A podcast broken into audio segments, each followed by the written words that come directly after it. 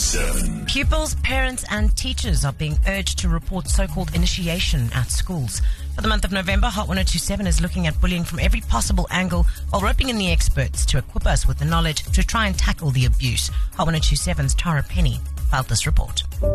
It's been many years since Tristan de Robillard was in an all boys school, but he remembers the initiation in vivid detail. It was supposedly, we were told, tradition for them to run around and try to give every single grade nine in the boarding house a wedgie. But we're not talking about just one guy lifting your pants up. We're talking about a group of guys who actually hoist you into the air as high as they can get you and rip your pants up.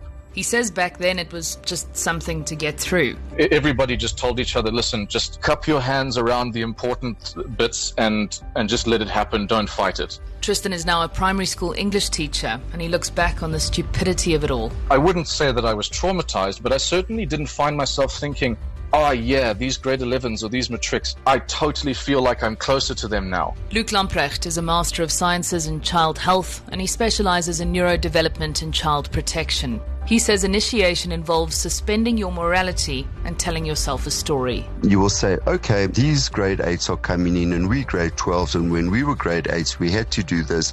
And because we did this, we, we became part of this brotherhood. He says the abuse happens because those involved are able to dehumanize those being initiated. And often sexual things that are never labeled as sexual because of the rampant homophobia that goes along with it. So what you've got is this kind of physical endurance kind of sexual stuff that create like a trauma bond.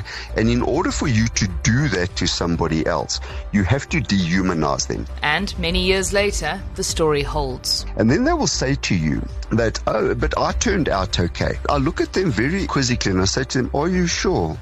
And they sort of, there's like this sort of hushed silence and they kind of think about it a little bit and they think, well, maybe not.